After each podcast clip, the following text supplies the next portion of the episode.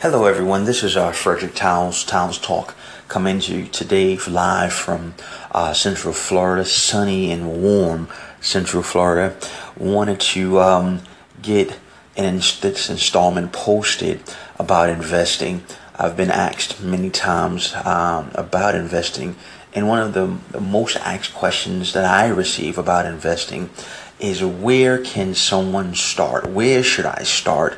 Investing. I know I need to invest, but I need to know where to start.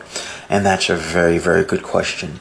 Um, if we move the clock back 10 to 15 years, um, the automatic answer to that question for most people would be to start with the stock market, start with investing in stocks.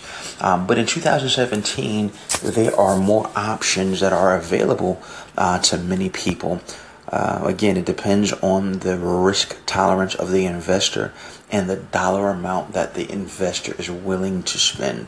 So I want to um, go through a few uh, places that I believe are great to start with, right? So the first thing um, that I want to talk about would be stock trading, right? Because um, the stock market is not taboo. It's still a good invest, a good start to investing. Um, you have a bunch of electronic traders, electronic brokerage houses like Scottrade and E-Trade. Um, I'm not supporting or um, downgrading anyone that isn't isn't uh, spoken about. Just want to list a few. There's Motif Investing. Um, there's ShareBuilder, which I believe now is at Capital One Investing. Um, there's you know Wells Fargo and many of the other other larger banks um, I believe Chase also has uh, a department for investing if you're a Chase customer as well.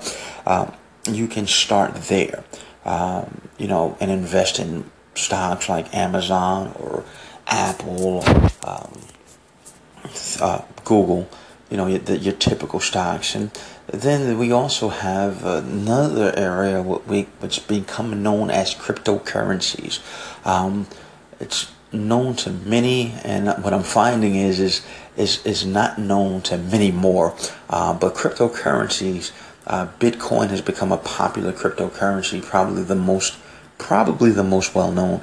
Um, Ethereum, there are probably about 30 plus cryptocurrencies that you can invest in.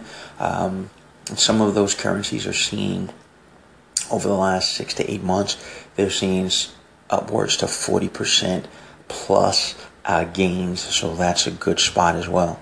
Um, another area is of investing, excuse me, is uh, based on the last podcast, uh, personal development. I think one of the best investments is to invest in yourself, right?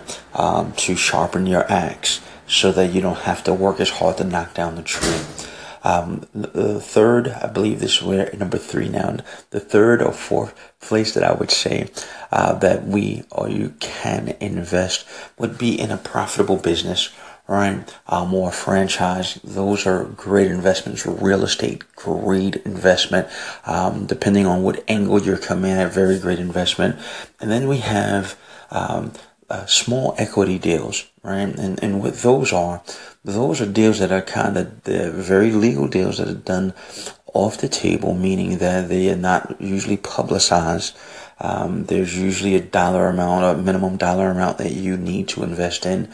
Um, but the good thing with these small equity deals or these private equity deals is that there is somewhat of a hedge because you're not the only one investing in um, this deal. As a matter of fact, we did a few small private equity deals um, a couple of years ago.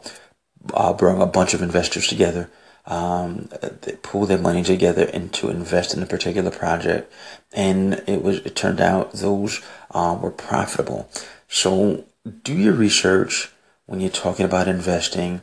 Make sure you're only investing what you're willing to lose and uh, get some advice from a professional all right um, but that would be investing 101 uh, for our listeners. Again this is uh, frederick towns towns talk.